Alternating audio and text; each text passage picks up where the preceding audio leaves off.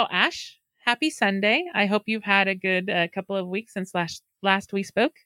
Hi, Kerri. Yeah, I have. It's been it's been really nice and um, just kind of a really chill Sunday around here. How are things going for you? Similarly, yeah, it's been a chill Sunday, chill weekend actually. Like, um, didn't didn't accomplish a lot. Um, I will say that um, I've been playing uh, some uh, of the new Zelda game, and I went to bed last night with um, the experience of a couple shrines having kicked my rear end. Um, and when I woke up this morning, I could tell my brain was working on it because, it's like, oh yes, that's how I do that.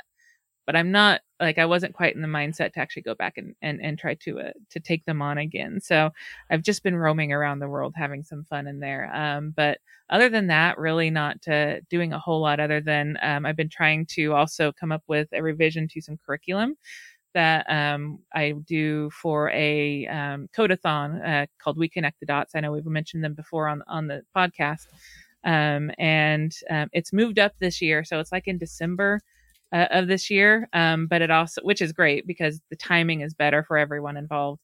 Um, but it means it's sooner and there's this thing called AI that's impacting about how we do oh, everything, right? Hmm. And so it's like, okay, well, how do we interact or how do we intersect AI and introduction to JavaScript and intermediate JavaScript and eventually React? So um, I was uh, taking a little while after running around the world in Zelda trying to figure out, okay, what would be an interesting project that would teach JavaScript, but also incorporate some of the the the basics of uh, of AI in it. Um, I won't say that I got um, anywhere near complete, but I did start writing some code, which I'll chalk up as a success for the weekend.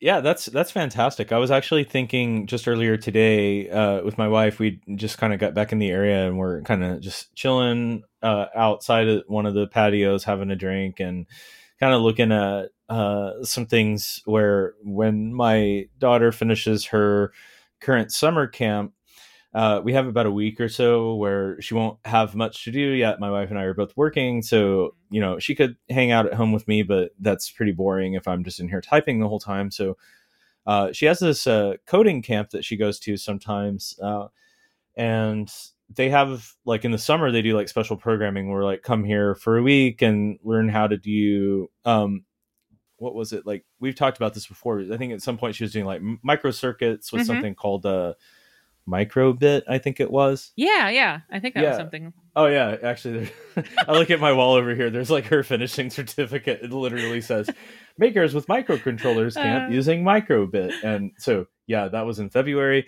uh, they have a couple of options during the week uh, the main week that she'll have like the full week to kind of just do whatever and uh, one option was uh, like Roblox extensibility, which uh, I love the idea of. I think she's probably a little too early to that. I don't even think she knows what Roblox is. Uh, she does know what Minecraft is because mm, yeah. we were we were watching a video about how to make cake pops of uh, Minecraft characters like the green creepers that come out and oh, that's hilarious. yeah, I got in trouble for calling them zombies. They're apparently they are officially yes, called no. creepers. But, well, because there are zombies in the game and they look entirely different. oh, yeah. So see, like this is the thing. Like I'm not like out of the loop on this stuff necessarily, but like I just I remember playing Minecraft. I, I got it for the Switch. I have nephews back in Japan that uh they were really into it. I don't know if they still are right now, but like last time I uh, visited them, they were like playing it, and I remember thinking at the time, if I was their age, this is all I would do. Oh yes. The problem is always, of course, like now I'm not their age, and like there are, I can see like I don't know. we talked about this earlier, but it was like I don't know. There are some things where I'm like, yeah, maybe I'll come back to like all of this makerism inside of Tears of the Kingdom when I'm retired. Like that yes. game will still be playable then. exactly. I don't really have time for this right now, but I see the appeal and I think it is valuable mm-hmm. for people. You know, it's a good way to, you know, no judgment on people our age doing that. That's really cool. Uh, it just happens to be the for me, like I've got some other things to do. Uh, so, anyways, uh, coming back to the coding camp, um, I don't think that the Roblox extensibility thing uh, is going to make sense for her, given that she doesn't know what Roblox is and yeah. uh, probably isn't quite ready to do like Python. They have another one that's uh, making robots with Legos. and I'm Ooh. literally like looking to see like how can I take time off of work to also do this summer camp? Because that sounds absolutely amazing. that might be honestly like the first time I ever really uh, saw programming when I think back to it, right? Like so when when I was a kid in the 80s in the computer lab there was like a computer lab with like, you know, 20 computers or whatever and classes would take turns. We'd go in. They were all Apple twos, And so like we would we would do the thing where you're like drawing pictures by plotting, you know, mm-hmm. the x and y coordinates and like slowly building out that's something different. I don't know that I would call that coding per se. The first time I was ever I ever interacted with coding, uh, I never forget it. It was it was building a functioning um, stoplight with Legos. And nice. I don't know what language it was. It was connected to an Apple II. I do remember that because there was a Macintosh in that same classroom.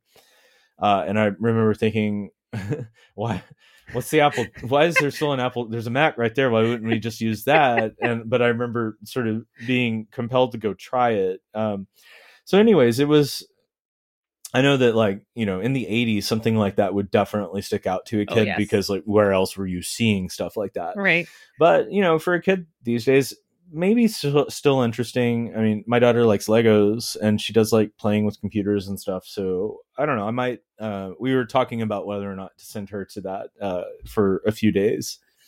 That sounds super cool. I I would be all for it myself. It's like that. I I always I remember what is it Mindstorms? I don't know if that's the current brand of of their robotic Legos, but I remember drooling over that when I was a kid, going, "Ooh, this looks awesome." um, and never never quite having had the resources to actually make that real. And we didn't have those in our computer labs. We had the Apple IIs, um, but we didn't have the the Lego robots that went along with it. But that sounds so much fun. Do you have any idea like what those would have been coded in back in the day? Like it's probably oh, a wild goodness. guess, but I, I I honestly don't know. Like if it was on an Apple II, that must have been you know, it's funny because I was I, I am thinking now back to a developer event that I went to in probably 2019 here in uh, New York in Manhattan, and there was a developer evangelist, I believe from Twilio, that was demonstrating again, not really doing anything with Twilio at all, but was just like showing people like how to code on an Apple II. and I thought I, I, was like, wow, I'm really impressed by this because I don't think, if I remember right, it didn't seem like that guy was like old enough to like have nostalgia for this so right. much as it just being like a retro thing to do. And I'm I, I remember looking at that thinking like, this is really cool that you dug up an Apple II. And oh, that's hilarious. that's amazing how to I, do that in whatever language it would have been. I I I'm struggling to think like what it could what that could possibly in. I mean, maybe I mean, because you didn't normally have like C or anything like that. Um, it didn't work work well on that microprocessor. I mean, you could you could make it, but like that's probably not what you were going to do with um to to code a ro- the robotic side of the house. So maybe assembly or a custom, little bit of a custom language, maybe. Oh, Okay, check this out. I I just oh, put this in the or show you've notes. done live spelunking. I did live spelunking, and this is actually interesting. So it comes from archive.org, like the Internet Archive, and it appears to be an uh, like a manual for the Apple II programming from Apple. Um, and it I it just says Apple II Basic Programming Manual. So I don't know if that means like that it was basic for Apple II or or what, but my god the the cover of that thing. If that's not like yeah. late 70s so sort true. of oh it's great. It looks like an atari game cover. Uh if i zoom in on the cover it's definitely basic the language um so for that one. Now whether or not you would use basic to talk to the legos maybe with lots of pokes and peeks or something like that. That's yeah really good wicked. call i do remember a lot of go-to's that's like oh, a, yes. that's My- a thing I grew up on spaghetti code, and it it it took me to getting to college. Um, well, not quite to college, but um, I attended a uh, took a Pascal class um, in high school um, as a dual credit with the local college. Um, but it took me getting to that point to realize that um, go-tos were not the way you structured your programs. Yeah, spaghetti code I, was real. Yeah, I mean, honestly, I just I, I remember a moment where I had to get past that go to moment, and I'm like, wait, but how do you? What does that mean? If you can't tell the code to go somewhere, how do you do it? How do you control flow right? kind of thing? And it turns out there are better ways. What do you mean uh, call a subroutine?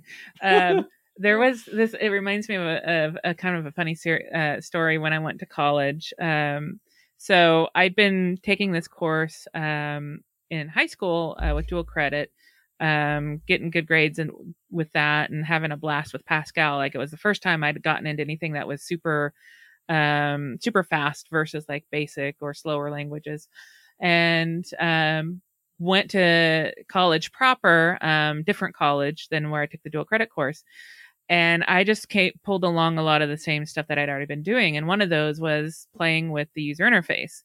And Turbo Pascal had um, a whole set of APIs that would make it really easy to, um, you know, position the cursor on the screen and make these interesting text-based interfaces um, and all of that jazz. Um, in fact, it had a complete, um, almost like GUI, but text, I guess TUI text user interface platform called TurboVision, which I thought was so cool.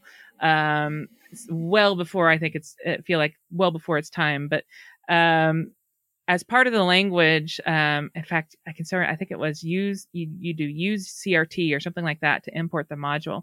And it had this method in it called go to XY.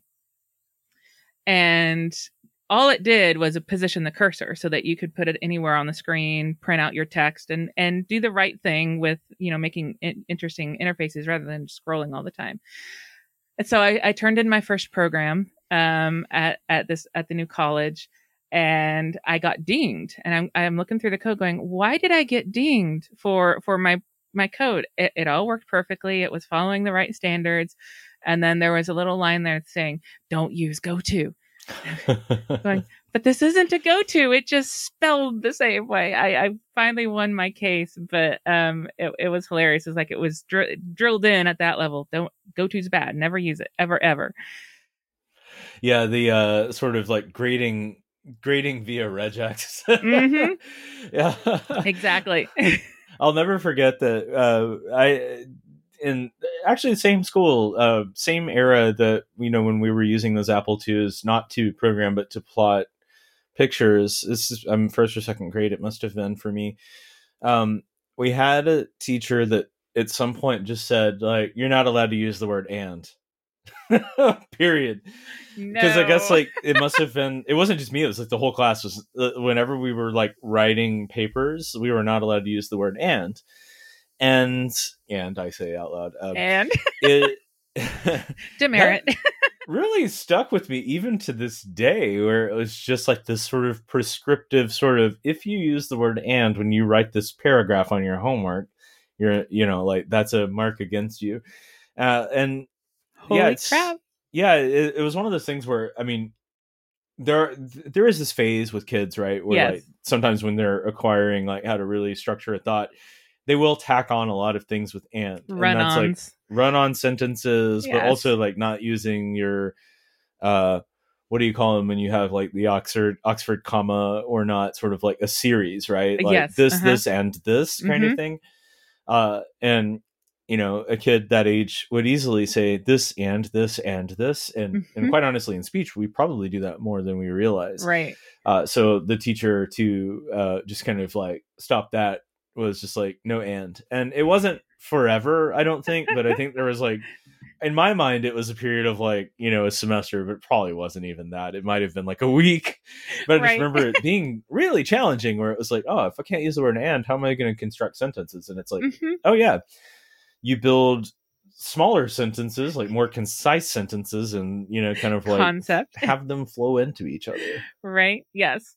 Um it yes it, it it is interesting when you're when you're teaching um and it even comes back to like um because i teach um my nephew some piano is like you get into the same situations like do it this way or don't do that period and, and you don't always um there's reasons why you do it but it's not always um, inherently obvious as to you're trying to build the good habits.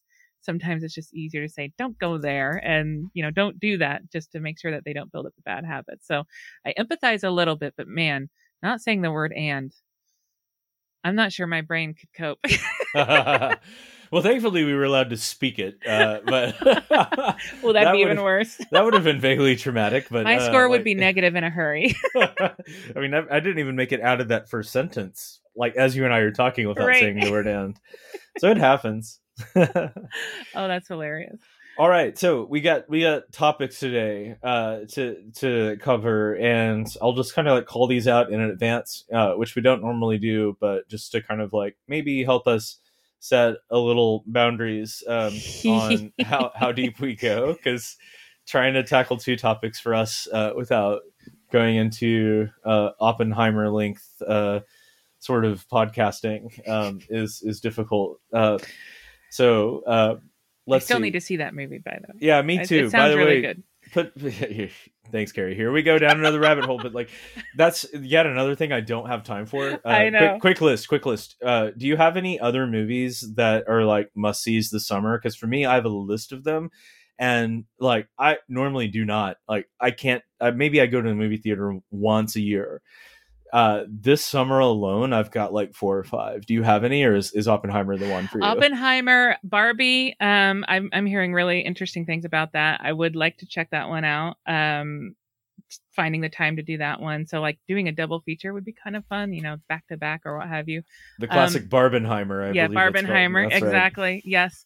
Um, but those are those are the, the the main ones. I was trying to think if I don't. Um, I'd be curious, although it's probably not out, not going to happen. It will probably land on streaming before this ever happens. But um, all the stuff around Elemental, um, just trying to. I like. I've heard both good and bad things, and like um, how it's you know Pixar is losing their touch, and so it kind of crossed my mind. It's like that'd be that'd be an interesting one to check out.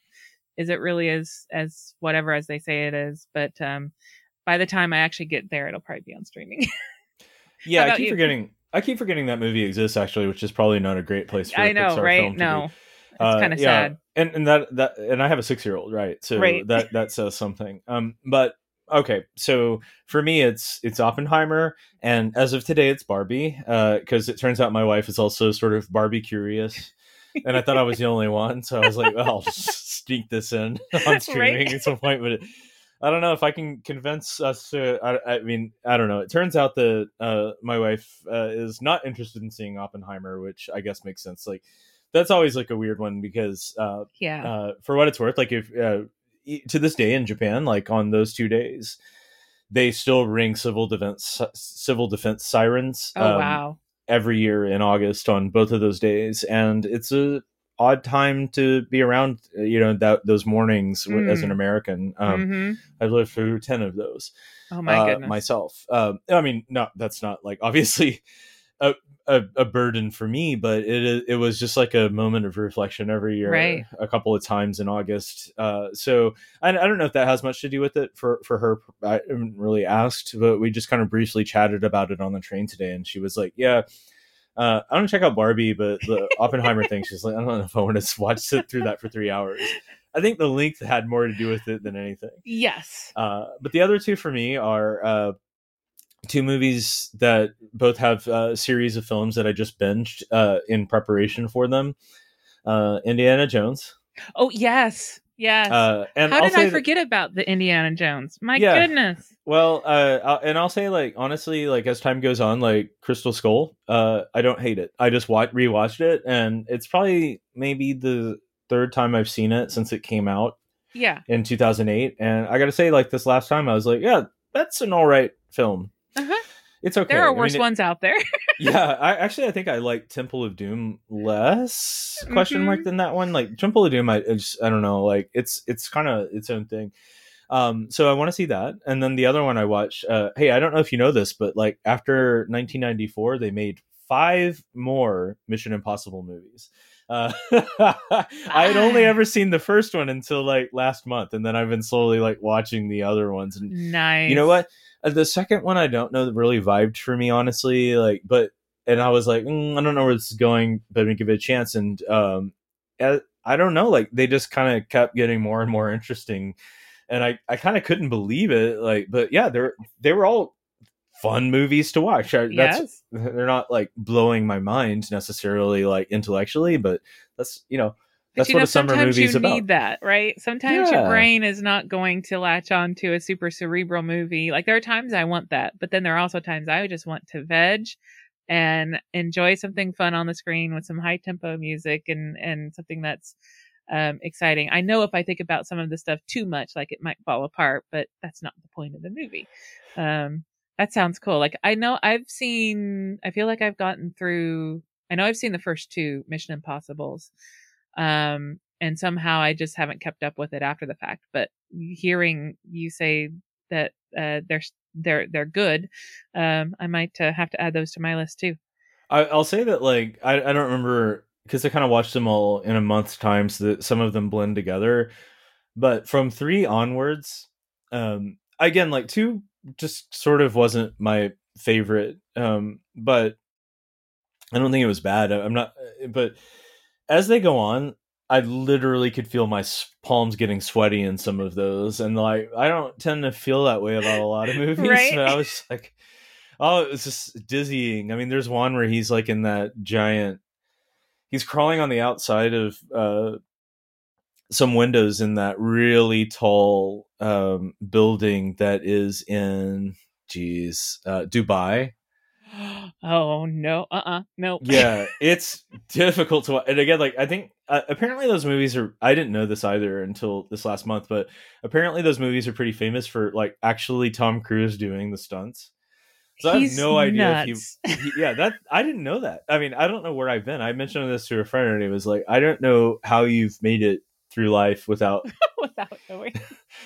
knowing more about this than you do and i, I, I don't know I, I have no i have no Well, defense one just assumes.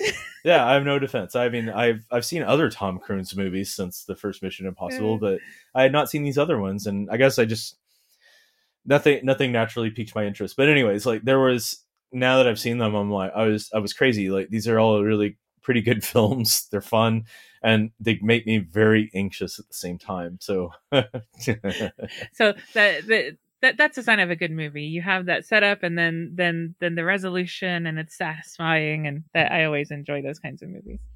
all right, and so I took us off topic already, so yeah, here we go. No, I don't know if you did or if I did. I'm, I really don't know. Uh, but either way, this is exactly why I'm trying to call our shots here and say we're going to attempt to march through two topics. And there we go. the reason I'm going to do this is that I'm going to laugh if we get, you know, a bit in and then we're like, you know what? Topic two is going to have to be for the next episode.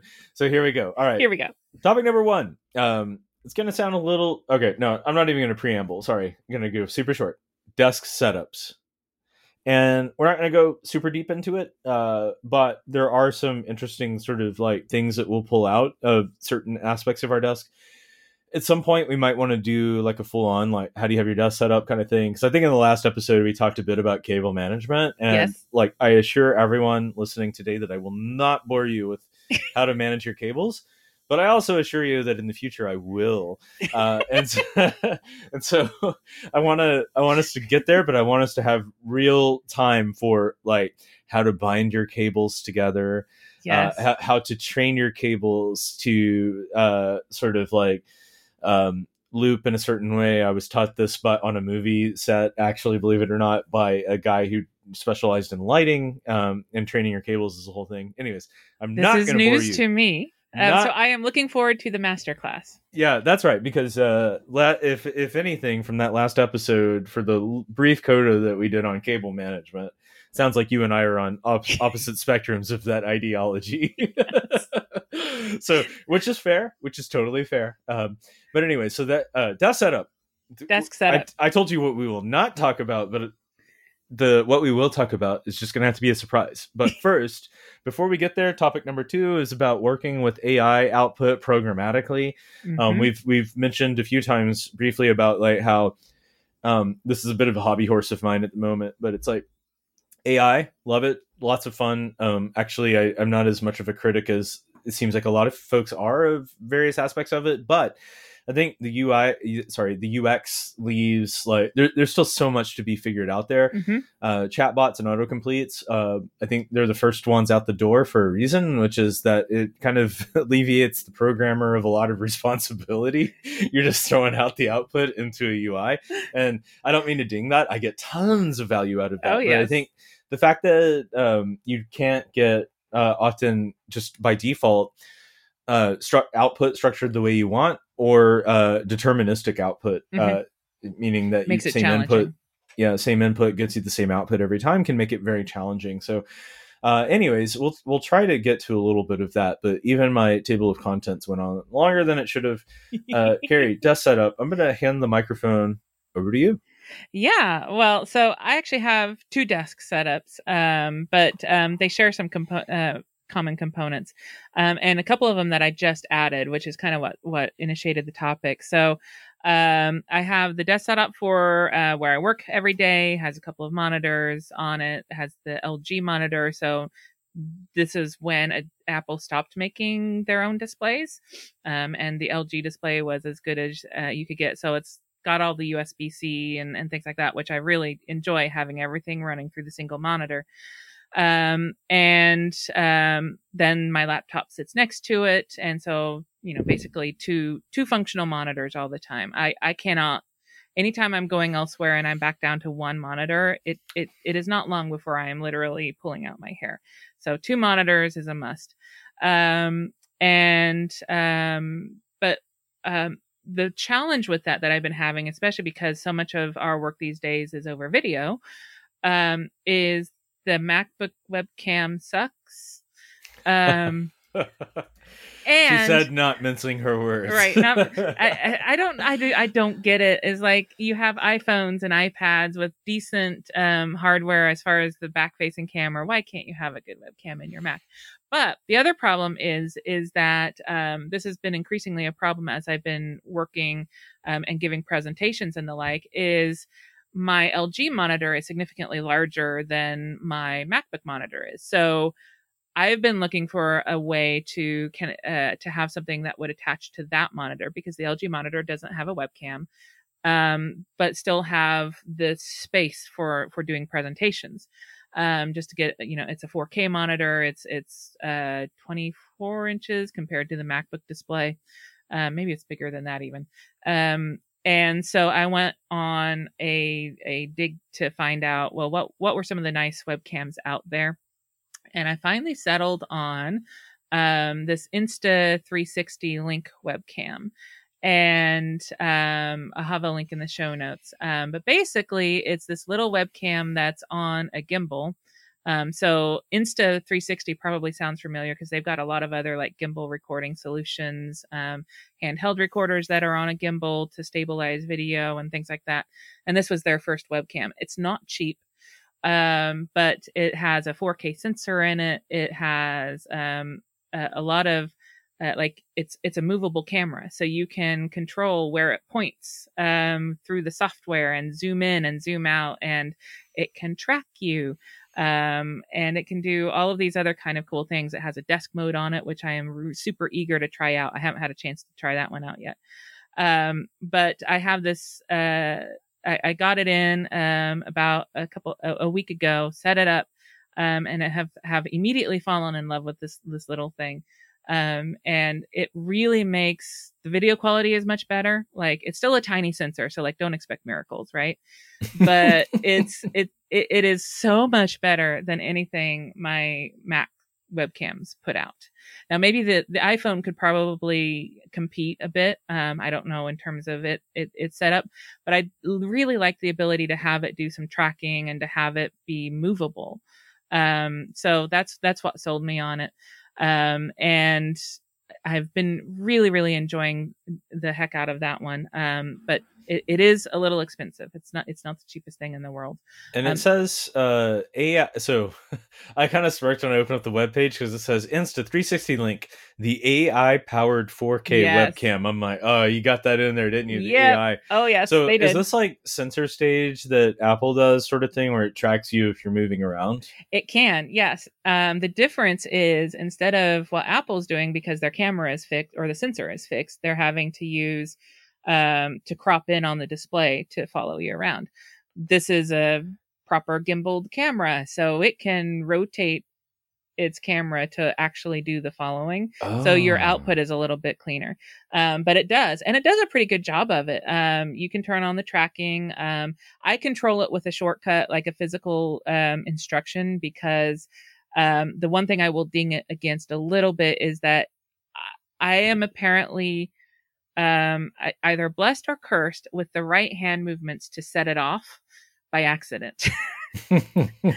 so um i because it has gestures that you can use to control it. You can tell it like start following um uh, uh, start stop following start following and then you can have it like do it in a, like a whiteboard mode and things. I've had to disable that because my hand movements will will trigger it but the tracking is really good. Um, and so you can turn it on and it will find you and it will, it will keep pace. It'll, it, it doesn't do it like in a jerky movement or anything like that. It's nice and smooth and it will keep up with you. Um, and, um, so that's where some of the AI stuff is coming from. And the other bit is like it recognizing your gestures. So it's a half win if I were, if I would phrase it that way. Um, the gestures could use a little bit of work or i'm too vocal with my hands one of the two. Um, but try to I, I guess i could try to put my hands under my keyboard and never move them. Um, so that would be fun but um, yeah they had to they definitely got the ai stuff in there and it surfaces all through their ui like ai this ai that ai the other thing. Um, and they're definitely leaning heavily on the uh, the the at the the times right now.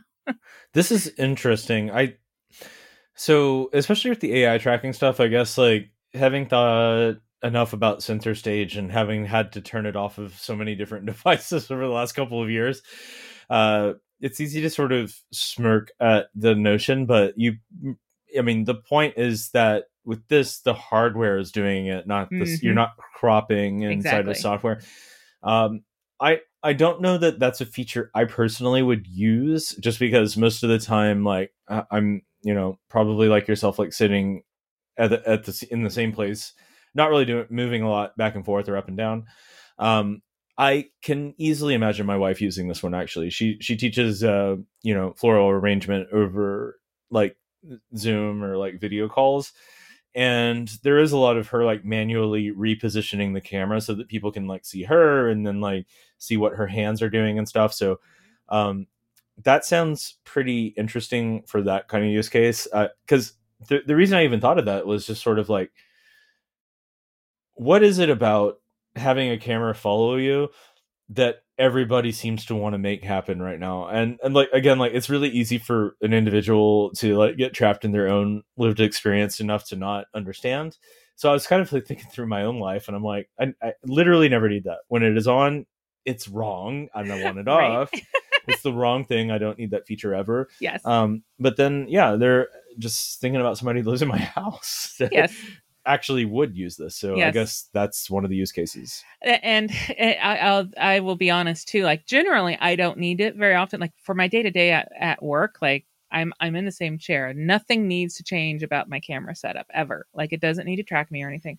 Um, but um, what I've been thinking of is um, like if I want to do any stuff around streaming, um, maybe that involves, if that ever involves like some music stuff, um, having that little bit of latitude might be nice. Not always having to worry, am I am I straight dead on center in the in the frame? It could track me instead to make sure I'm in the right spot.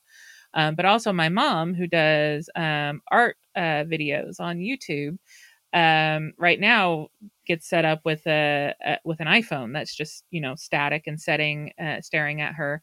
Um, this I feel like you know has a potential um, uh, for to to improve that regard because then it could it could follow or the desk mode maybe even is is interesting. So I'm kind of evaluating it from from two different perspectives, but um, yeah, it, it is interesting. And this isn't the only camera that does it. There's another one called like OBSBot out there that I considered. Um, it had a little bit less video quality, but has um, apparently has a little bit more programmatic functionality. So um, that is one thing to be aware of when it comes to like trying to programmatically control the camera. Um, it's not as complete as I would like it to be, especially in light of uh, the next part, next thing on my desk that um, I just recently added. well, I think like you know, at least like from what I'm seeing here, like you look great on this camera. It's definitely like more high resolution than usual. And I would say that like my experience, my lived experience with this thing that we use for podcasting called Zencastr.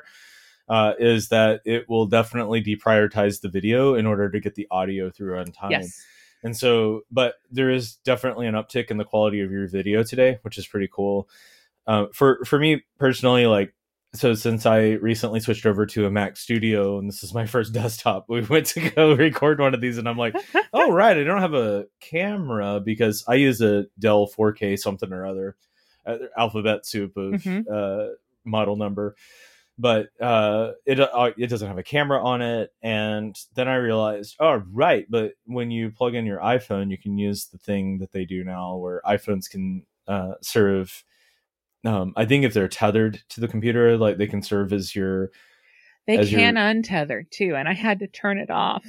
Oh, because, because um, Teams. Uh, we use Teams at work, and this is a total sidetrack thing of uh, from what from what you were going into, but um, Teams would randomly select a camera and it still does it drives me up the wall so sometimes it will select my insta360 sometimes it will select the internal um, but when I had continuity camera turned on my iPhone, it would randomly pick my continuity camera um, just by being, I guess, uh, being close by. I don't know if it was using some of that to figure out, like, you know, when it should pick it up. And of course, my phone on my desk is in any number of positions. Either you know, it might be face down or who knows what it's looking at. And so, like, there were several times where I was rapidly scrambling trying to get to the right camera because it was staring at um, at the desk instead of my face. Um, so it's like, okay, um, I had to turn that one off. yeah, that you know, Google's suite of stuff do- tries to do that as well because uh, at our company we're on Google everything, including Google Meet. And uh, yeah, I was having trouble one time on a call where they were like, "Wait, I can kind of hear you. Wait a second, what's that loud noise?" They were like, "I can kind of hear you again," and then be really loud. Well, it turns out the phone in my pocket had usurped like the audio but not the video. Oh no. and like I've got to say, uh, whether it's that sort of thing that you and I just described, where it's just like randomly picking uh, AV inputs, or like same for AirPods Pro and like that detection mm-hmm. of like what mm-hmm. device are you near. I never want any of that stuff. Yep. Let me pick my inputs. Like you, you never get it right. Yep. Devices. Absolutely. Like yes. I like I don't want that. It's dangerous and mm-hmm. like at best, you know, it does something like that or it's unexpected and it's wasting your time. But at worst, like you're just like now you're sending input from God knows where, right? On yeah. accident. Like who? Uh, no, I never want that. Uh-uh. I should the user.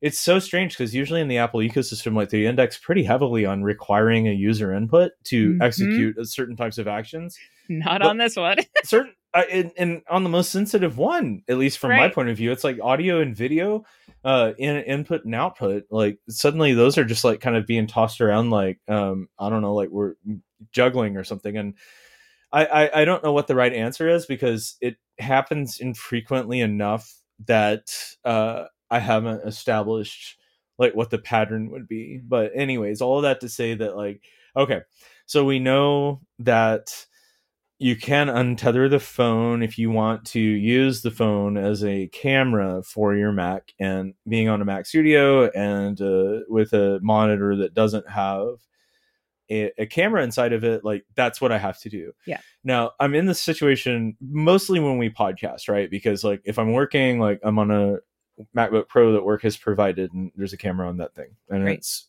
good enough to get the job done. Right.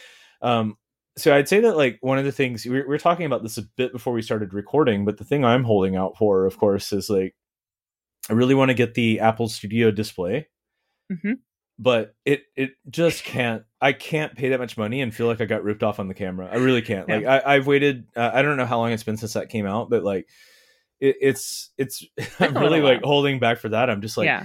i'm li- i'm hoping that this fall that they will do a version two of that and then that's basically instant money for them as far as i'm concerned yes. like because you, you called out something earlier that i think is kind of not not going into cable management but um I I want the monitor to be my central hub, mm-hmm. and there's a lot of benefits to that when you have multiple Macs and they're all going to run out of yes. the same monitor or cluster of monitors. For me, it's just one, but um, if I can have the camera baked into the the the display and have it be a good camera, that's at least one less cable that I yes. don't have to have. And there's like extra so hardware true. on the periphery that I don't have to have but I also don't want to pay sixteen hundred dollars for a monitor and then like feel like every time I see the output, I'm just like, what? What? I'm a fool, right?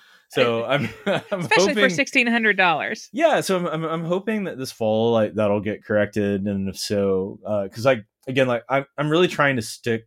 Uh, given the office space that I have, if I can, I want to stick to one monitor when I'm in desktop mode, uh, just because otherwise I don't. It, it, having two 23 inch monitors like would basically mean like I can't see outside, which which is not good. Which you need to be able to see me. the sun. Yeah.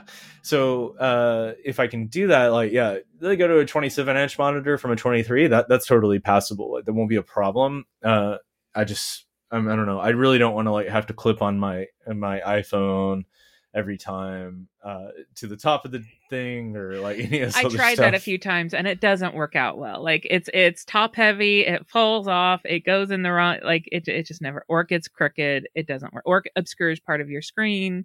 It's not Did you get one of those uh little hanger on things? What would you like a mount?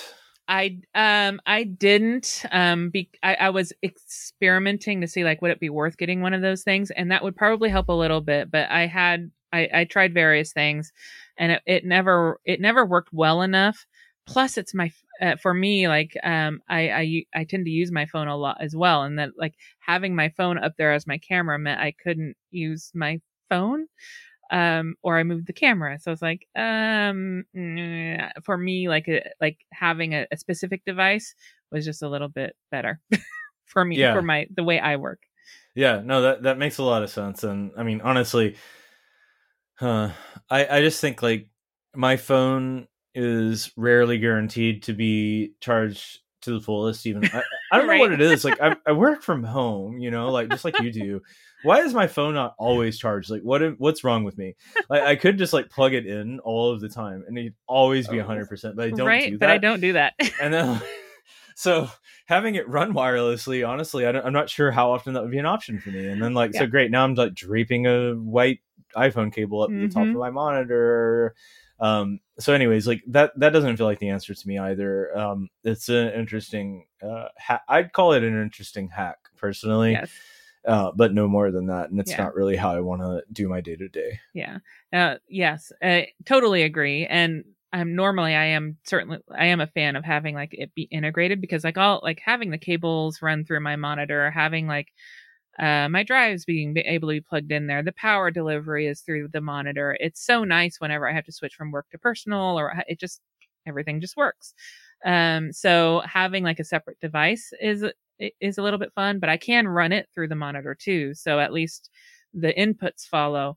Um, the other reason that I got this as a separate device was because of my two desk situation. So like I have the desk that I'm at now where I do my pod, uh, the podcast from is um, configured for my music. So you can't see it on the cam, but I have a keyboard, a piano in front of me um, with keys and uh, a mixer and other things. So like um, there's the thought has crossed my mind. Well, if I want to be able to do any streams where I'm recording that kind of material, having a device that I could move because it was not cheap. If you look at the prices, I got it a little bit on sale, but still the prices are painful um, for what it for what it is. Um, I think right now it's two ninety nine on the website for a webcam. Um, and I know there was a time during the the um, the height of COVID where like webcams went crazy expensive. Mm-hmm. We're not there at this point, so like two ninety nine is not not something to sneeze at. Um, but be, the idea of it being movable appealed to me because then I could transplant it without buying two cameras. I could move it to this location, set it up on the windowsill, and it has a little weight on it, and so it's it's nice and stable. It's not going anywhere, and then I could transplant it back to any of my other uh, to my desk, or if I wanted to take a, a meeting out on the deck, for example, I, it could follow me around. Um, so this one is a little bit less device specific. It can follow me to to the where I need it. Um, so that's the other reason why I got it this way.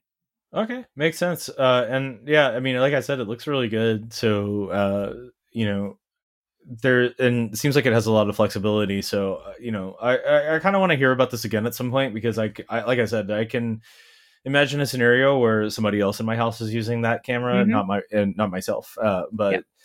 um, that's really awesome. Yeah. So I think the the next sort of area of desk uh, setup that we were thinking about going into because we just kind of covered a little bit of like our webcams uh, and uh, uh, to a certain extent monitors as well. Uh, the next thing we're going to talk about is sort of like Elgato products. Elgato product. I don't know how to say Yes, it. Elgato. Um, so if Which you don't I, mind, I can't hear without hearing the word cat because Spanish.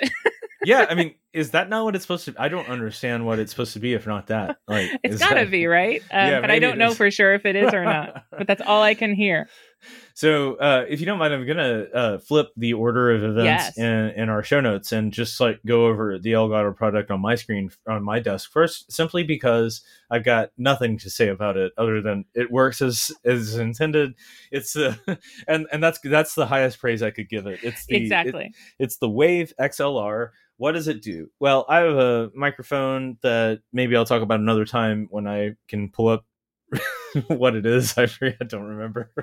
Uh, but this microphone that I use, uh, it is an XLR microphone, which means that it's like a normal, call it like a stage mic, right? Mhm. So like you plug that into like an amp or like whatever kind of AVs set up and like, you know, uh, you sing into it or whatever else. Uh, but it's like one of those kind of like round things. In other words, like you can get USB mics. This is not one of those. This Right. is a traditional mic. So great. Uh, well, guess what? Uh, you, I don't know if you've looked on your laptop recently, but you don't have an XLR input on it. Uh, no, Because if you did, it would be a giant sort of thing protruding from the side. can you imagine? yeah i mean yeah i almost wondered i bet there has to have been some hardware at some point because i know my first laptop was definitely thick more than thick enough to support oh XLR. yes, oh Uh, yes. it did not but uh it was definitely It had definitely had had, room. the thickness yeah so uh instead like you, you got to figure out like where are you're gonna plug this thing into so you need an audio interface uh wave xlr is the one i got um i don't know if it was necessarily the the, the i the cheapest per se I, I- I don't remember much about the circumstances under which i decided to go with this but what i really liked is the sort of footprint on the desk is very minimal it's just a one knob that uh influences I, I think you can actually change what it influences but the only thing i have it for set for is the gain hmm which is essentially like how much output's coming from my mic uh, and into the software. So I, I plug the XLR cable from my mic into this thing, and then it runs from USB C into my monitor uh, or my display. And I, I have I have it going from USB C to USB A simply because like this Dell thing monitor that I have like Probably takes USB A. well, I mean, it, it has USB C, but it's uh, the the USB Cs that it has are a few. I don't remember how many are back there, but Yes. uh, I need them both for other things, and Mhm. so uh, this audio interface will run fine over USB A speeds, apparently. So, um, anyways, I, I plug it in through that, and that's really it. Uh, there's some desktop software to set it up called. Uh, oh man, now I'm forgetting what it was called. What's it called? Wavelink is what it's called yes.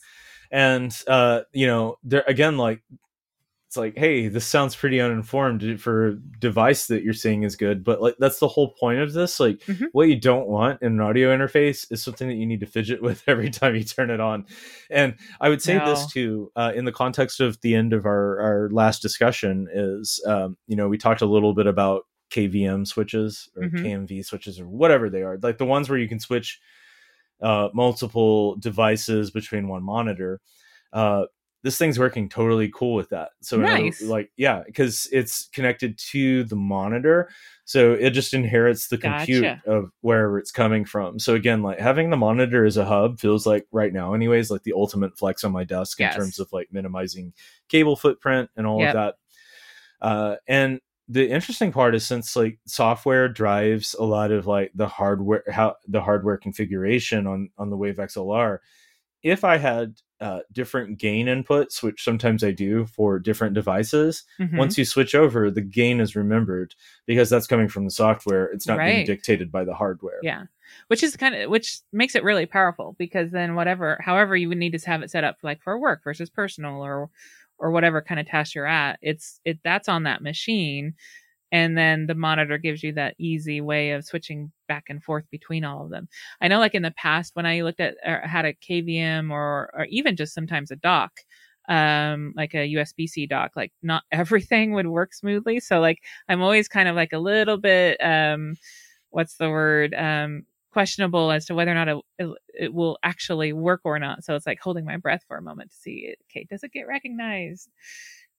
I was pretty worried about that being the case with the kvm that i got um, that switch. Uh, and so far so good. It seems to be totally fine. And That's i mean good. basically that that's all i've got to say about this whole thing. I mean like Mhm. the, the software seems to come with like a bunch of like filters and things you can put on it. Mhm. i don't know if you're singing into it. Maybe that's i mean i can say that even with like my music hat on like that's stuff i would have wanted to control like when i was doing that kind of thing in ableton live or Yeah, whatever you're gonna do that in your DAW. Yeah. But I don't know. That's in the software anyway, so you could do it if you wanted to. Yeah. For me, I don't know. You take it for what it's worth. Uh, I will say that if my audio sounds suboptimal, sometimes it could just be the room. Uh, but between the mic and the audio interface, like the setup, I'm quite happy with. So yeah uh, I don't know. If all you're looking is to plug a traditional XLR mic into your computer, I would say go with this. Yeah, and I mean compared to my setup um, that I'm streaming or podcasting from, um, like this this might be one of my next purchases because it would help simplify some things. Because right now I'm running into uh, the mic into a, a mixer that is connected via USB.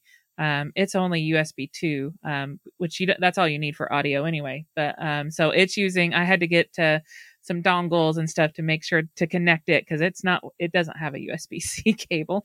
Um and like um it works, but um it, it's just there's a lot of extra fiddliness and um stuff that you have to set up. Whereas what I lo- kind of like about the the Wavelink um, and you can use Wavelink even without Wave X, uh, the XLR mic, um because I've installed it locally on my machine um, separately. Um, but that gives you some control over software inputs and things like that. So this one might be one of my next purchases. Plus, I really like a big, just the knob is calling to my calling to my brain.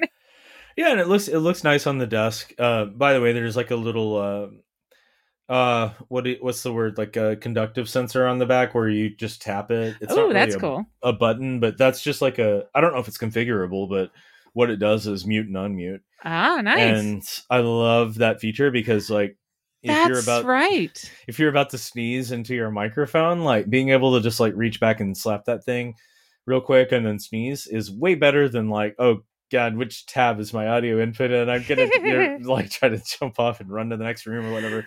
So having a you know, there's a benefit to like having a, a hardware button there that lets you do that. And capacitive is smart because the uh, heaven help me the number of mics I've used in the past where it's a clicky button. And it's like the last thing that I want to mute myself is a clicky button that Yep. may still make it into the final audio. Yeah, it's a good point. I mean, so and, and that's one of the things where it's like, yeah, this is some good thought was put into the making of this device. And yes. honestly, like I had heard of the uh the the next singer we're going to talk about made by the same company, Mhm. uh, and I I didn't think I was quite where I was gonna have time to get the value out of it for myself on this next piece of hardware we'll talk about, but. I thought, well, I'll try this other one, which does the one thing I need for now, and it's made me have a fairly high regard for that Yeah. company. I mean, like it's uh again like I don't have to interact with this thing much, so that's that also means like i'm not interacting with this company's products too much other than having this piece of hardware sitting on my desk and occasionally modifying the gain or muting and unmuting it but given that that's exactly what i want this thing to be and it's been that like mm-hmm. there, there, just have been no surprises no yeah. difficulties or anything so um, it makes me super curious to hear what you're going to say about the next piece of hardware. Yeah. So same kind of deal. Um, I, I've been really impressed by what I've seen from El- Elgato thus far. Um, started initially, um, as I mentioned earlier, my mom has a YouTube channel and um, trying to get everything set, her camera set up properly. We got some of their hardware mounts. They have a whole system that you can use to do mounting of like DSLRs and uh, and other things and like the quality on that was was really good. Like it's it's not it, it's well engineered. It's not going to fail quickly. It's not super dirt it's not cheap but it's it's well made. So like that was my first of oh elgato's got some interesting stuff. It does what it says on the tin um and it's it's nice.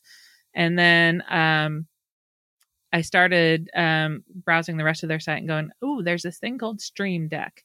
And I'll apologize in advance if I call it the Steam Deck because I can't seem to get get the two words separated out of my brain. But um, I finally gave in and bought one for my mom for her YouTube channel, um, using it with OBS. And the reason there was, um, like you could control everything through the MacBook or a mouse click, which was fine. But one, keyboard noise and mouse clicks are going to translate into audio on, on any recording.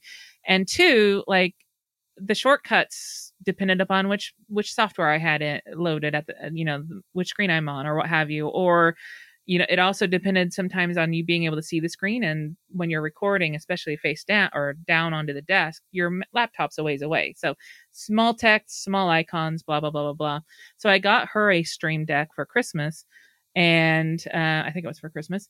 And we set it up so that she could control all her scenes with the press of a button on OBS. So she can switch between her face down and her facing cameras. She can control uh, whether or not the project is visible, and all of this while she's recording, so you don't have to go back and edit it later. And I was so impressed with this little piece of um, software. I mean, yes, you could do everything that you do there with the keyboard, but it's like it, it is narrowly focused on making it easy to initiate actions and it's really configurable. Um, so it works really well with OBS, but it works with other streaming solutions. But it's not just for media, it can control your system, it can control um, other devices that are connected, like Wavelink could con- communicate with Steam Link.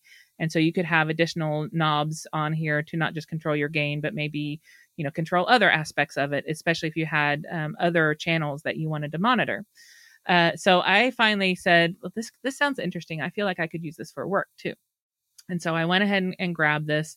And the one that i grabbed is not the steam deck stream deck normal one where it's just a list of buttons. Um, so you can get um, stream decks with anywhere from like 6 to 30 or something like that buttons on the face. Um, i've got the stream deck plus and this is eight buttons on the face. Um, then there's four touch sensitive buttons. And then there's four dials right below those touch sensitive buttons. And um, I got the dials primarily because I was thinking, well, for music, I could use this to talk to Logic. I haven't done that yet, so uh, that that profile I haven't got set up yet. But my idea is like, well, then I could use that to control some of the gain on those those channels or what have you, and I could easily control logic as i'm you know doing recordings or whatever versus having to go to my mouse and click the, the right button inside of logic. But it's also worked well for work. So there's a teams plugin and there's other ones out there too for other conferencing software. And so now i can uh, mute and unmute my teams uh, turn off uh, turn my camera on and off um, at the press of a button on my Steam Deck without having to worry about like which app am I in and you know the keyboard shortcut and make trying to find the right spot. But Teams also has um, reactions, so like you can press a button button and have like an ap- applause icon on the screen. And so I set it up with all of those too. So it's like a one click click into there to say, okay, I'm going to give the applause button or the like button. Um, and part of the reason I did that was because Teams has um, a little bit of poor UX where like the raise hand is right next to the applause button. Um, so the number of times that we get those mixed up is crazy. And Google now- Meet does this as well, Right? by the way. Yeah, It's so annoying. It happens all the time. Everyone's uh, yeah. I always feel bad for folks when they do that. It's I'm like, horrible. Sorry. and um, happened to me more than enough times, and now I don't have to worry about it. Like it's like there's no, they're not next to each other on my Stream Deck. Um, in fact, I, don't even think I have the raise hand on my Stream Deck. Um, so uh, that's been fun, but it also ties into this Insta 360. So, um, and this is where I wish it was a little bit more programmable. The webcam, not Stream Deck, um, is that I've got controls on my Stream Deck to move my camera around. So um, you can set up global shortcuts for the Insta 360 to move the the camera up, down, left, right, zoom in, zoom out, turn on tracking, all of that stuff. And you can set up keyboard shortcuts on the Stream Deck, and so and assign them to the knobs. They don't have to be assigned to the buttons; they can be assigned to the knobs. So I have one button to control horizontal, one button to control vertical, and another to control zoom. And so it That's makes amazing. it really easy to dial it in, especially if I shift in my chair and I need to reposition things. Um, I can do that really easily from there. This is this is the, the so that is it, right? Like honestly, this is level to which I don't want software trying to accommodate me. Uh, let me move the camera uh, and let me uh, Mhm. sort of like decide when the inputs or in outputs are like going one place or another Yes. or, or or are on or off. Yes. Um, that's really cool that you can kind of connect that. Mhm. Um, have you found at all? It sounds like this is relatively new, but I'm curious, like what the update cycles between all the software will be, because I guess there's like there's the software that runs the Stream Deck, there's the software that runs your camera, there's Mac OS, Mhm. there might be who knows something in the middle that ties all this stuff together. Um, and I wonder if there's you know how much potential Yeah. there is for that all of that to get out of whack. yeah, yeah, that's it- it's an interesting point, and I don't know. Um, I will say that the Stream Deck, when it came, when I unpacked it, I, I plugged it in, and it already had a firmware update waiting. Um, but how long that had been, I'm not sure. Um, I haven't got one since. Um, and I haven't gotten an update since on the webcam. I imagine there could be some of those challenges. Um, but um, it'll be something to keep an eye out on. I will say that, like for my mom who's had the Stream Deck for longer, like um, it hasn't had, um, like it hasn't changed its functionality. It hasn't broken uh, in terms of its functionality. Um, so so far so good, but even that's like less than a year in terms of um, having a data point for that. Um, so it will be interesting. What's what does seem to be nice is it is for better or for worse, right? To your point of it, it's all software controlled. So the profiles for my Stream Deck are on my computers. So I can take my Stream Deck and move it around too, and it will just, you know, reflect whatever profile is on my machine. Um, so that's both a plus and a minus because I might have, like, I, in some cases, I'm going to have shared profiles that now I have to manage separately. But on the flip side, it is also movable and it's not like it's, it is solely dependent upon what the software is saying. Um, but it also, that gives it that flexibility. So it'll be interesting to see what it does long, ter- long term. I wonder if you can drop those config files into say like a Dropbox or Probably. iCloud. I bet you you can. Um, I need to look at that and see what it would look like. Um, but um, because they've thought about a lot of things, like it's not just what Elgato says you want to have in your Stream Deck. They have a whole plugin marketplace, um, or community maybe is a better term because they're all free. Um, so there's it's got extensibility built in. Um, it's got an SDK if you wanted to build your own, and the thought has crossed my mind for a couple things. Um, so uh, and they've got a whole set of like um, custom icon libraries for for these buttons um, and there are config files scattered out around so it might be possible to synchronize. Um, it wouldn't surprise me. The other thing oh sorry go ahead. Oh no, that's really cool. I, I was just thinking through as I've had a few Macs to set up um, recently, uh, including a couple of MacBook Air sitting in my bedroom that I'm taking to Berlin for a developer conference uh, that have been sent to me by the company to get set up. Uh, just kind of thinking through as well, like um, the ability to have some of your configs in all places is super super nice. Uh, I had set up a thing where I can have like my dot files in a repo and pull those down from wherever. Uh, but you know, you can I don't know if you've tried this in VS Code. Total tangent, but like just recommendation for anybody that hasn't done this yet.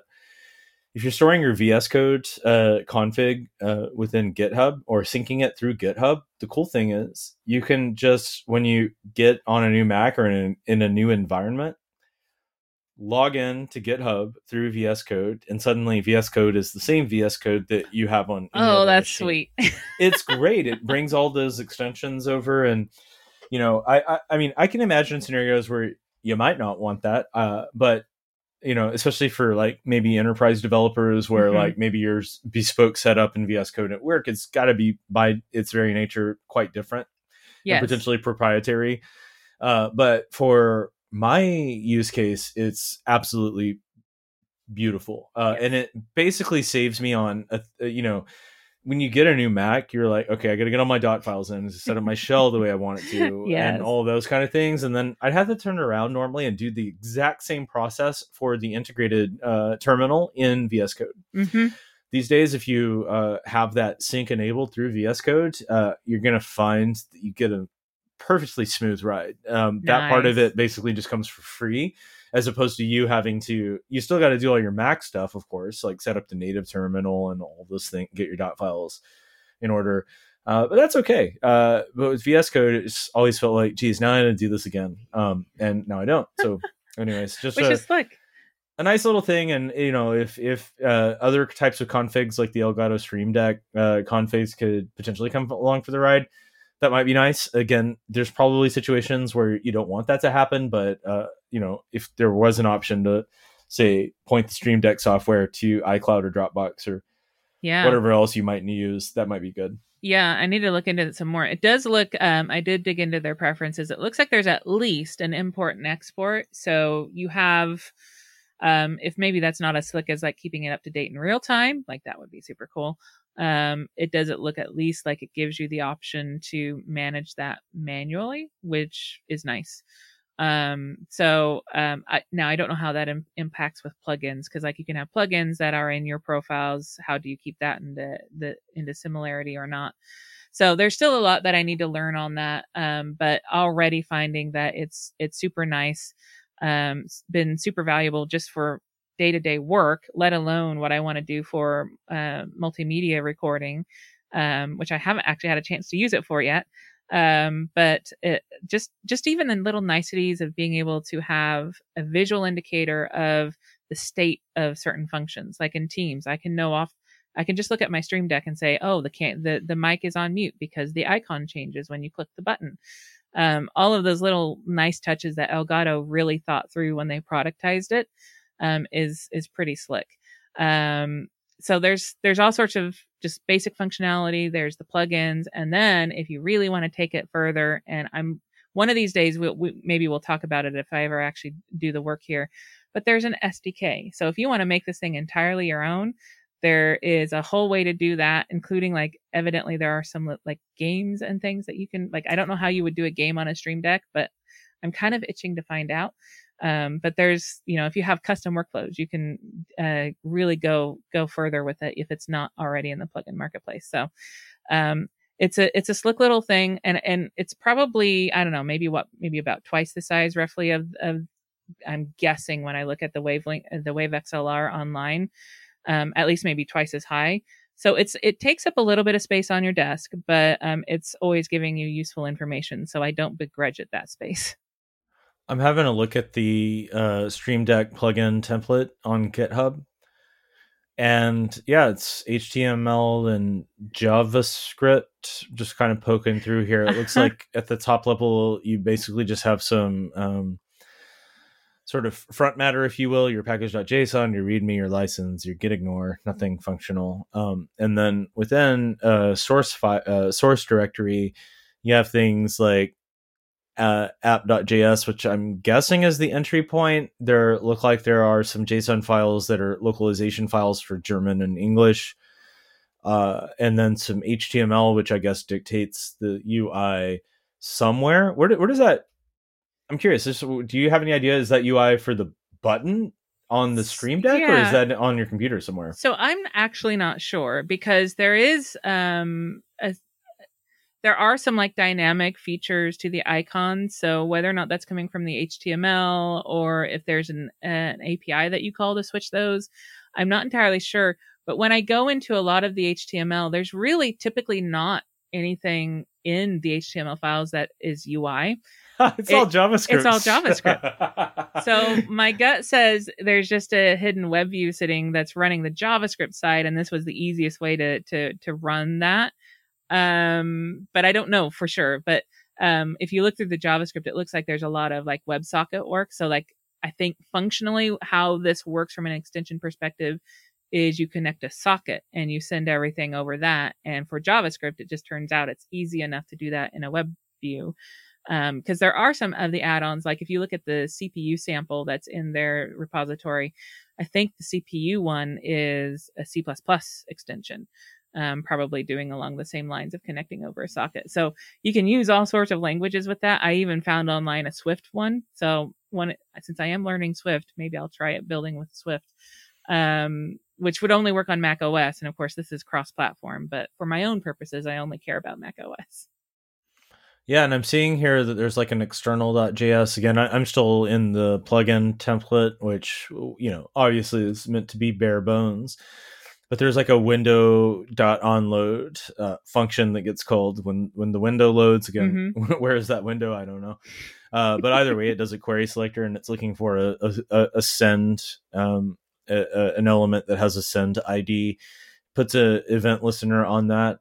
Geez, whenever you sorry sidebar, but whenever you click on code in GitHub these days, things happen, and I'm still not used to that. I like this little pop up came over, and it's like a little symbols helper or something. Right. Um, I don't know that. I'm finding that more distracting than I'm helpful. But again, like maybe I just need to take in. Uh, I don't know. Get GitHub moves faster than you think it will in certain areas sometimes, and like uh, I'm not yeah. quite keeping pace. But either way, so uh, you, they're putting they're they're basically querying the DOM, finding something with an ID, probably a button that says send, and then they put a click handler on it with that event listener.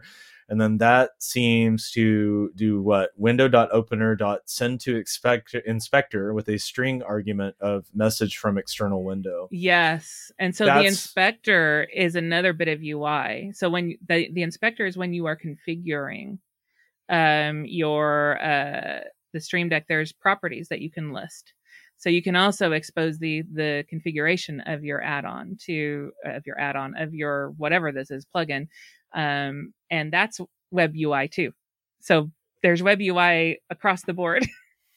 That's wild. Uh, yeah, I don't know. I'm getting slight UXP vibes. I feel like that comes up a lot when we're talking about because I actually I think I remember um, when we were still working together on UXP mm-hmm. th- uh, that um, there we had some kind of sample like this. That, like as I was reading this, it says message from external window. What does that mean? And then I'm like, oh no, this is a developer demo, and it's trying to show you where these things are going to show up. Um, it's not you know obviously you wouldn't do this for userland but for developers it's actually pretty helpful to see like oh if i do something here this is where the output's going to show up. Mm-hmm.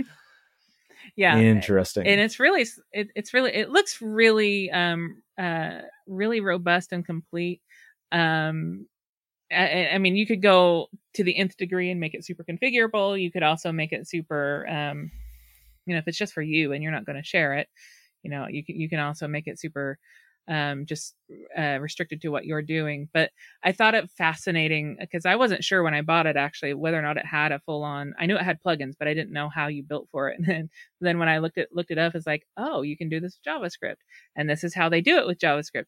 That's interesting. Um, and several of the uh, plugins that I have are doing that. Now, I don't know what that means for performance. Um, like web views take memory.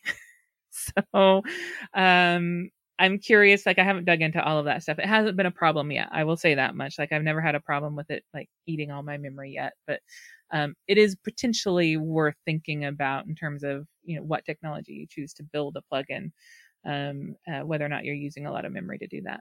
Yeah, I'm guessing but, you know, especially for modern machines, like it, it feels like less and less of a problem. And you have 32 gig said, or more, right? yeah, you're also putting trust in the developer; they're cleaning up after themselves, yeah. and that or and or the OS is proactively doing that. Yeah, but I see like uh, we'll have to put the Elgato uh, GitHub organization into the show notes because like there's just so much cool stuff on here. There's like a Stream Deck Apple Mail thing, which is like doesn't pro- I don't know why I'm as excited about this as I am. This may be like an occupational hazard of working at a company that has does a lot of stuff with email APIs, but it's really neat. Like, uh, and all of that code for the most part is written in Objective C, with some of it being written in um, plain old C. Uh, yes. So I don't I don't know if that's a requirement for that particular application, but it, it's pretty cool. And it says. Um, what does this do? It's a plugin that displays the number of unread emails in Apple Mail.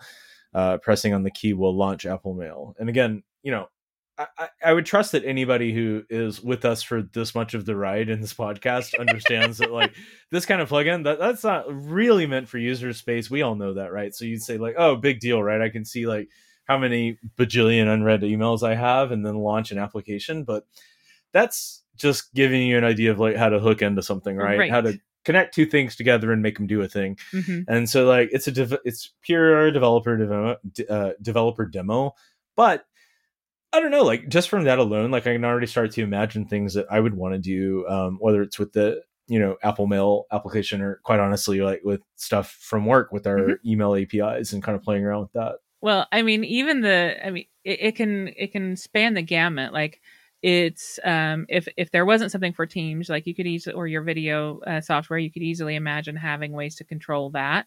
Um, the the um, the way I control my Instalink, for example, right now is over global shortcuts. Well, I'm curious if there is there a lower level system way to do that. Well, that might be a reason I might build a, a plugin to control that. Um, but there's um, I also have set up uh, on my desk machine when Teams is not running. I have a little CPU percentage sitting over there that gives me a sense of how heavy my system is running. Sitting next to that is um, a stocks a stock display, so just showing what the, what the current price of my stock is. Oh, um, I thought you were talking about like a like Adobe stock. Oh like no, stock no.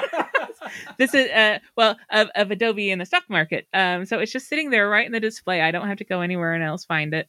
Um, but then I've got other things in there um that are you know just um uh, apps that I like frequently use, and I have one click access to it, um, which is really nice. And it's just still early days, but it is super configurable to be, you know, and it's and it's easy to do it in a way that it works with you. You're not always having to f- force yourself to work with how it works.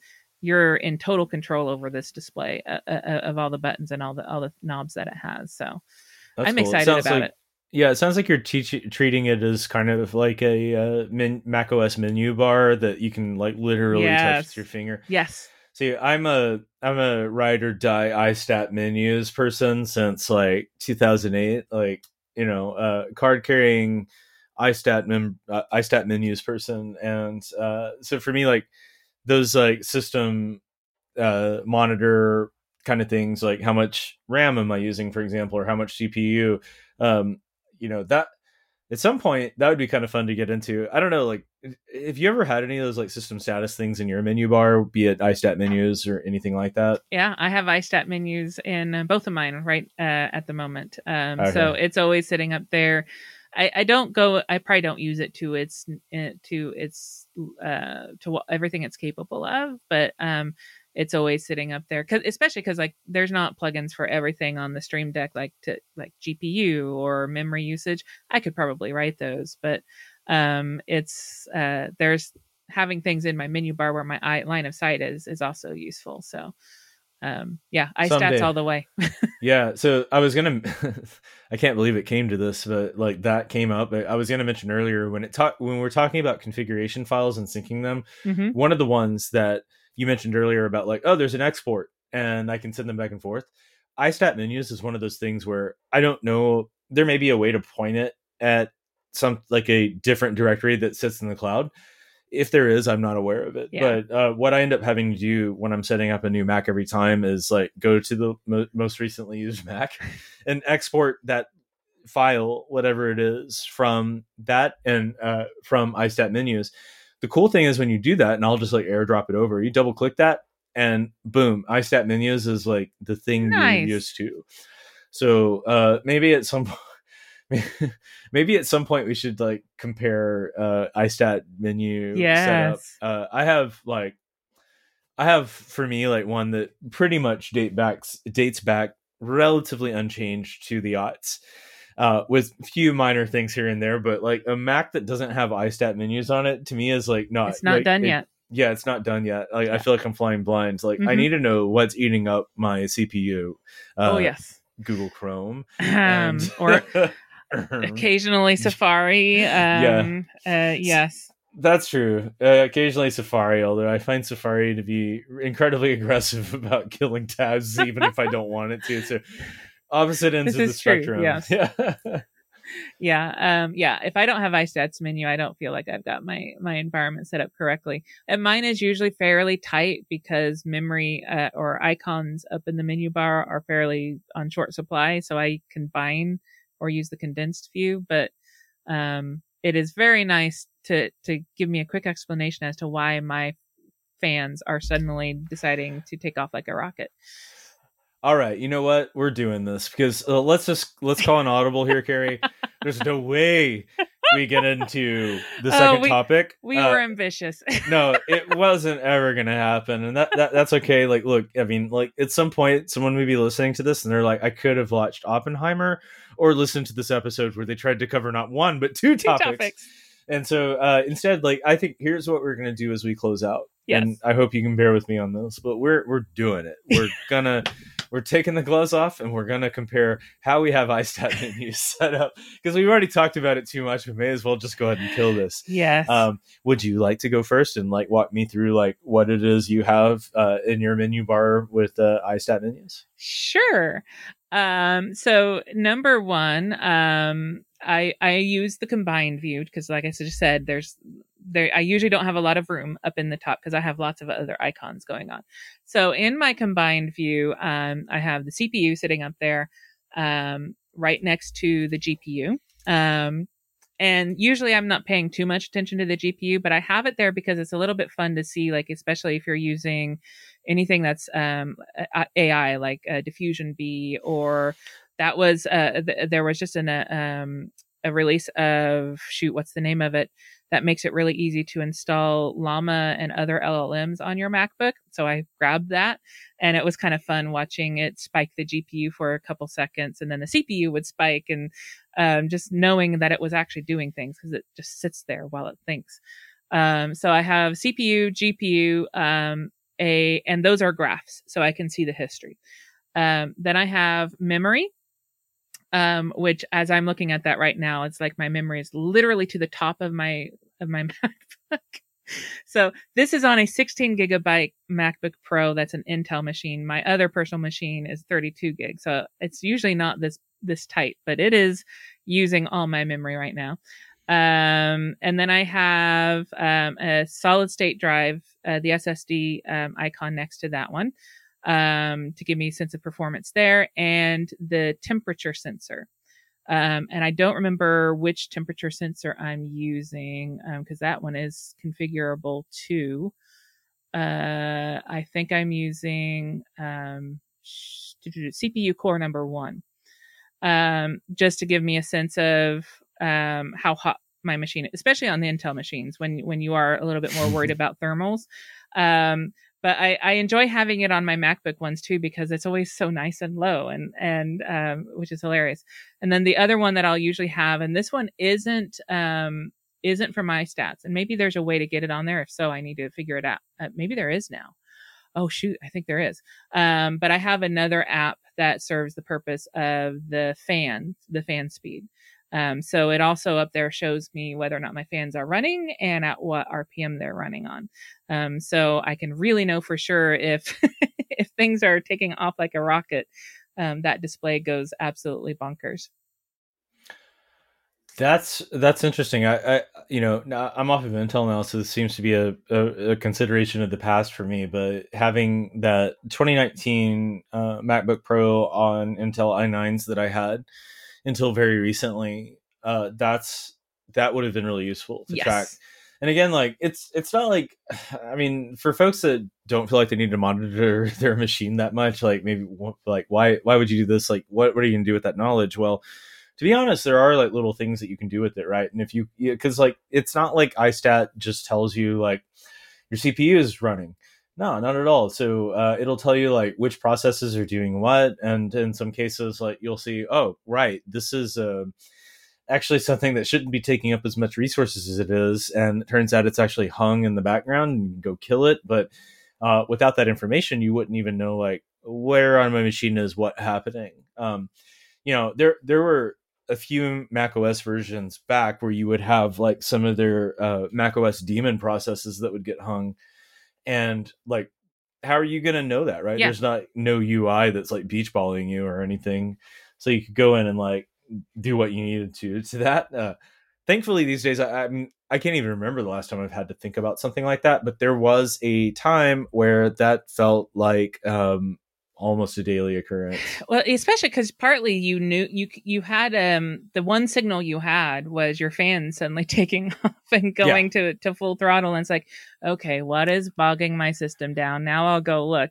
And so now, like with the iStats, is like it's really uh, nice. Like I love the fact that you have that drop down and you can see your CPU and and all the performance going on there, and give me a sense as to what's going on. Um, and I don't have that on the M1 these days, but occasionally, every once in a while, I have pushed it to where its fans will kick in. And so it's nice. Like I, I have the muscle memory to go rely on. It's like, okay, what's going on? Because sometimes, um, either like Safari, for example, for Ree's example, is really great at killing things for memory. Seems to be less so for killing some things for that that should be that are using too much CPU and shouldn't be. Like sometimes it's really weird. Some websites I have, it will kill in a heartbeat, say this is using too many resources. And then other websites, it will just let it use and use and use, and it will do it in the background. And it drives me up the wall. It's like, where, what's taking up 30% of my CPU? I'm not, it's not even visible. Why is it running? so iStats all the way. yeah for sure The other Uh, one that I forgot about is um, I do have the network. Um, I don't have the full on network stats, but I have the little bit of transfer speed um, up and down just in case something is pegging my network and I don't know it because I'm paranoid like that. so that one is also sitting up there. Oh yeah, I'd consider that one to be like um if you're not looking at that like what are you doing kind of thing. So like I'll I'll start like for me from left to right in my menu bar like I don't have them collapsed like you were saying you do. Uh, which by the way is a really awesome feature because basically if you collapse them it gives you one menu item and you can click down and see a list of stuff that you care about. For me, uh, I just put them all at the top level. Um, yeah, the menu item icon overload is definitely a thing, but when I'm on my 4K external monitor, which for the Mac Studio I always will be on, um, plenty of real estate. I'm not as worried about it. So uh, going left to right in terms of like uh, the iStat menu things that I have in my menu bar, there is the network. Again, um, it shows you traffic up and down graphically uh, in the menu bar, which is super handy. Because again, sometimes like if something's like I don't know. I mean, like it can happen either direction, right? But for example, like if you're on calls and you're cutting out, like that means probably something's happening with your upload speed, and it, it could be your network, but it might also be your machine that suddenly decided that it's going to, I don't know, like upload your copy of Interstellar to the cloud, and it's like, why are we doing this while I'm trying to give a talk at a conference Or on Zoom? install Xcode. yeah, that too. That too. That's a download thing, but agreed. So, um, yeah, the same, same, same sort of thing applies. And so, uh, you know, if your machine's starting to like kind of get sluggish and it feels like a network thing, you can eyeball it really quickly and like without even clicking anything, you just see, oh, is this download um, bandwidth or upload bandwidth, and then you can click through and kind of figure out like, okay, what what's happening and kind of deal with that. So uh, there's that. By the way, it looks like a just in terms of upload.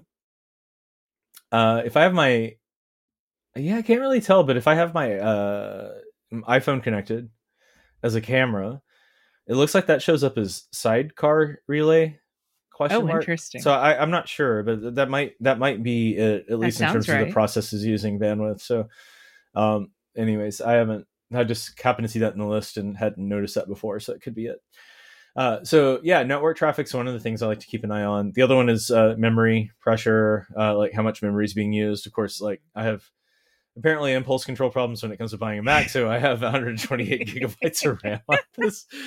Mac Studio. Uh, let me let me tell you that like on this particular Mac, that graph doesn't see much of action. To be honest, I have it set up in the vertical. Mm-hmm. So you mm-hmm. imagine, right? Like it's just a vertical bar. Yes. Well, that's not much real estate to give you much indication. Well, if you have 16 gigabytes of RAM, that vertical bar sees a lot of up and down action in the little bit of real estate it gets. If you have 128, I mean, like going from 16 gigabytes are being used to 30, not really gonna register in the UI as much. No. But if you click through again, you can see, all right, what's using most RAM, the most RAM, which processes. So I can see, for example, oh, Safari and Chrome and VS Code, WindowServer, and Maps. Uh, I don't even have Maps open, so I don't know what Oh, apparently I do have Maps open. Never mind.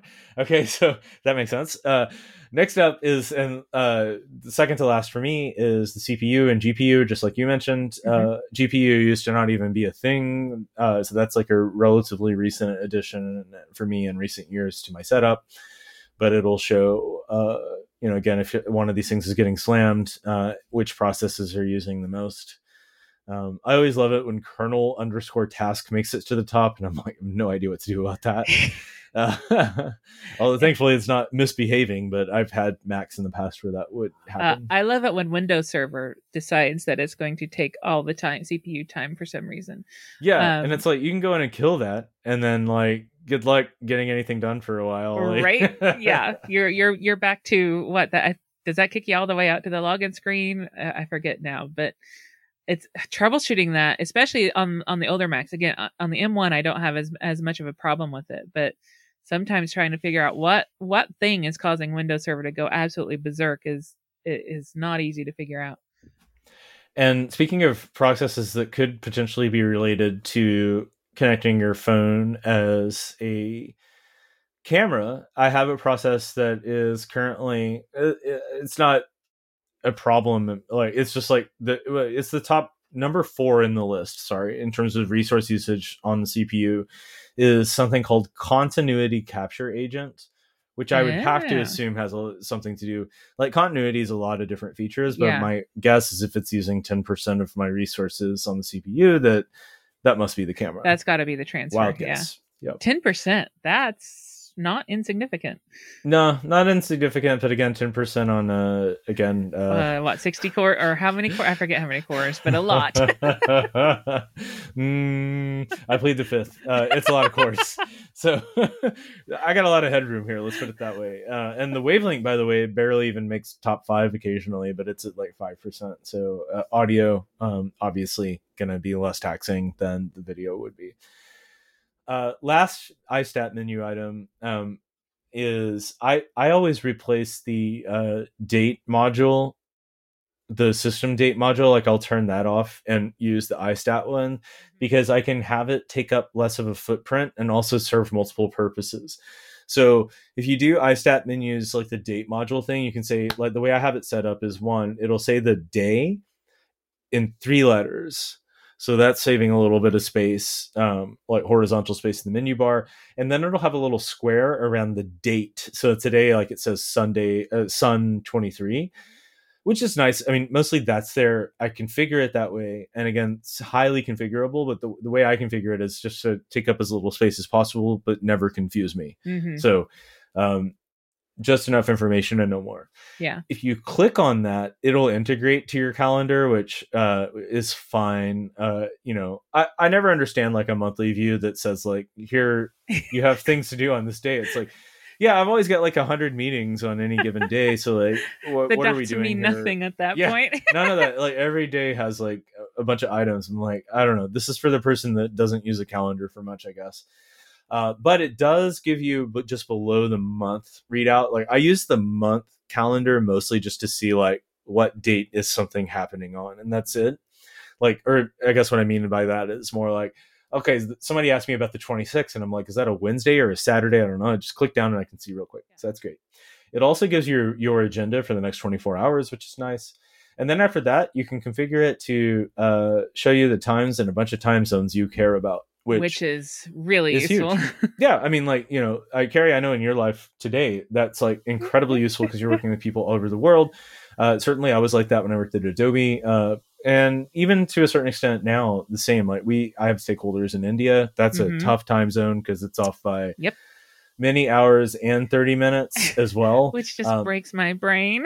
yeah but trying to sync with like our family back in japan or like people we i work with in in europe uh, being able to just like roll like click one menu item and it shows you all of the time zones that you care about.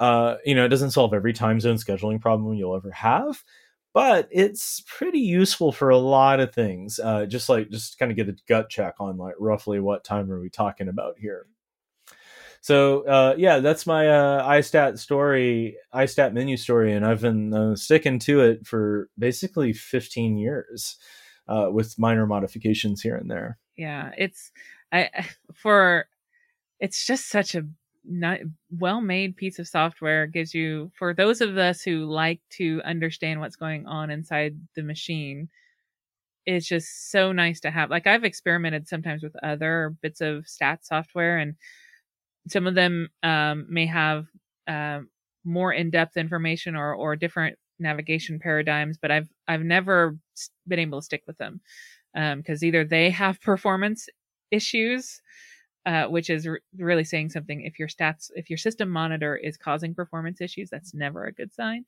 Um, and I've just never had any problem with iStats, and it, it just it it lives on both my machines. I don't use every one of those modules. Like I think um, there's another so called World Clocks, or there's another uh, app that I use for the time to replace the time because it it'll it ends up looking like the iOS app for the the clocks when you bring it down, which is kind of slick. But um, other than that, like um, understanding what's going on my on my machine is something pegging my d- disk or um, uploading without my permission. iStats all the way.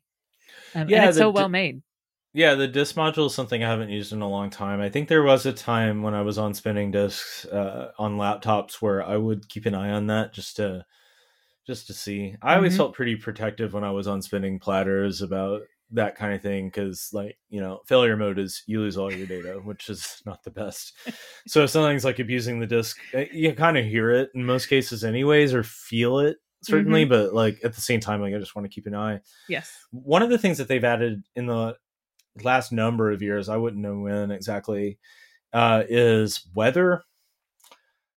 Uh, I don't know. You're you're you're more into the weather thing than than me, but, uh, but I don't know. Like this one, I think you have to like subscribe in order to use it. But I just feel like I personally don't get as much traf- uh, mileage out of like knowing details about the weather that I don't really need that in my menu bar taking up space. But I, I can appreciate that people would find that useful, and there are probably Yeah. parts of the world where you need it. Yeah. And I've thought about it a few times, but then like I always come back to I'll I have the weather widget in the slide over on if you slide from the right. Um, I'm always looking at my phone, so it's sitting there too.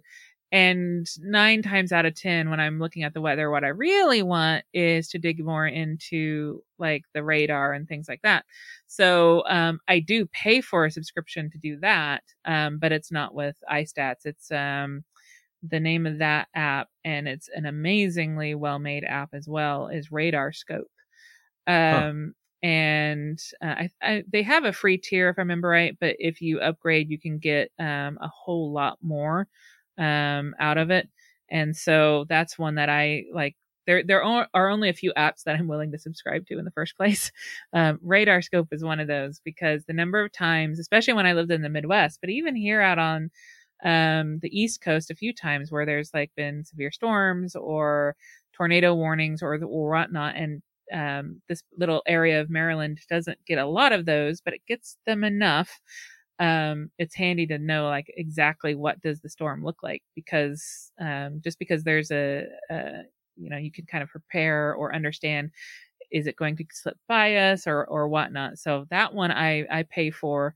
Um, it'd be kind of cool if it had a menu bar. I don't think it does, um, but um, I'm I'm in that thing quite frequently, especially if it's looking a little bit twitchy outside. Yeah, you just reminded me that there's a uh, one of those like slide over widgets in that right hand column that you can swipe over. Um, just to give you an idea of like how much I use that feature, I just realized like I, I swipe I swipe over and there's like Apple News, which I would definitely never want in anything I'm regularly looking at. um, there is an unconfigured bunch of time zones, including Sydney, Australia, and Paris, that are time zones I don't particularly need. Um, and most telling is uh, that the weather module is set to a campsite in Vermont that I tend to go to like once a year with my family.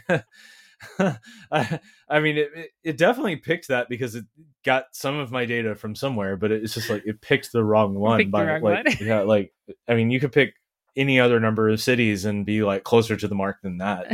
That's all. Uh, I, I'm amazed that it's that one. Like I, I, I half expected it to be Cupertino.